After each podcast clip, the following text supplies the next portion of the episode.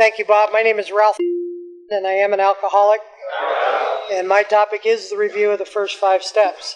Today I've been asked to review the first five steps. By now we should be feeling a little bit better about our individual circumstances. We have been clean for a while and are actually starting to feel better. We must remember that the physical side, just not taking that first drink, is the easiest part of our recovery. It's the area between our ears that can lead us right back to that pitiful and incomprehensible demoralization we experience when we drink. In step one, we come to an admission that when we ingest alcohol into our system, no good can come of it.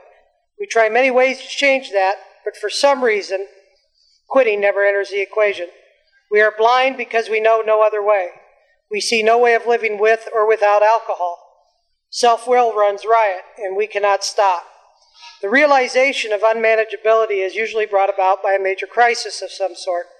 There is truly a million different ways for this to manifest itself as we find ourselves no longer in control. Our greatest obsession is to drink, like normal people, but we cannot. And the quicker we realize this is the foundation we must start as we go to step two. Remember, the word alcohol is used once in the steps, the first step, and we find the next eleven steps are truly devoted to the spiritual and emotional side of recovery. We need help. We cannot do this alone. So why not let a power greater than ourselves help? In step two, we find the how and why of it. First of all, we had to quit playing God. Selfishness and self-centeredness has dominated our lives. The quicker we surrender to this concept can truly be the key to achieving a new freedom, a freedom from the bondage to alcohol only an alcoholic knows. This is the first awareness in our spiritual journey. Insanity is described as doing the same thing over and over again, expecting different results. So why not let there be a concession to a higher power? That that power be in control, not you. Trust me, you will find not only freedom with this concept, you will also start to find a new power you thought you never had. Continue, continuing with the spiritual side, we come to step three. Having some conviction, we not only are starting to believe in a power greater than ourselves, we start seeing that sobriety can work in our lives as we see it work in other people's life. This is where we start verbally asking for help, as we find the third step to be contained in a prayer on page sixty-three of our text. If you have doubted the importance of a higher power to this point, you are not alone. After all, if there was truly a God, why am I in so much trouble? Just remember, the higher power never left you. You left him or her, and we need to be grateful we are still alive. This step is where we truly start asking for help every day, as we find one day at a time coming true. We find ourselves maybe not looking so much for what we can get, but what we can give.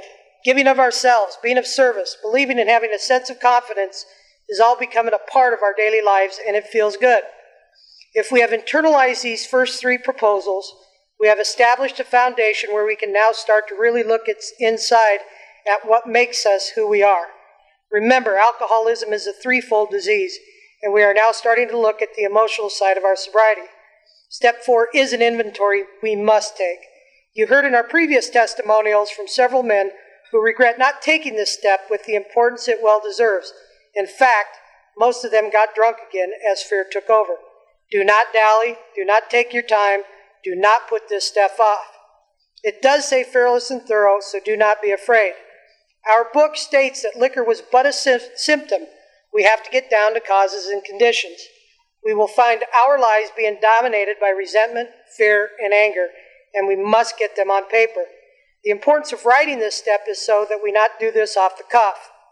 Putting this step on paper allows us to look at our stock, and we find it also takes some of the power out of what we are most afraid of, ourselves. We also look at our sex lives, and if honest, we can find out what true love is, and our relations with people can truly be good and healthy. Next, we get good and honest with someone. We should find ourselves looking forward to the fifth step if we have put the work in on the first four steps, as we have found sobriety to this point all good. When choosing someone to share your fifth step with, you must have all the confidence in the world in that person. When we find that person, we pocket our pride and go for it.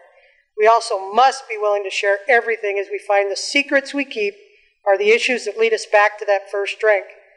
Having shared our innermost secrets, the things we vowed never to share with anyone, we find a true spiritual connection with our Creator. The power in our insanity is gone, as we find peace and ease we never thought possible. Now we are ready for step six.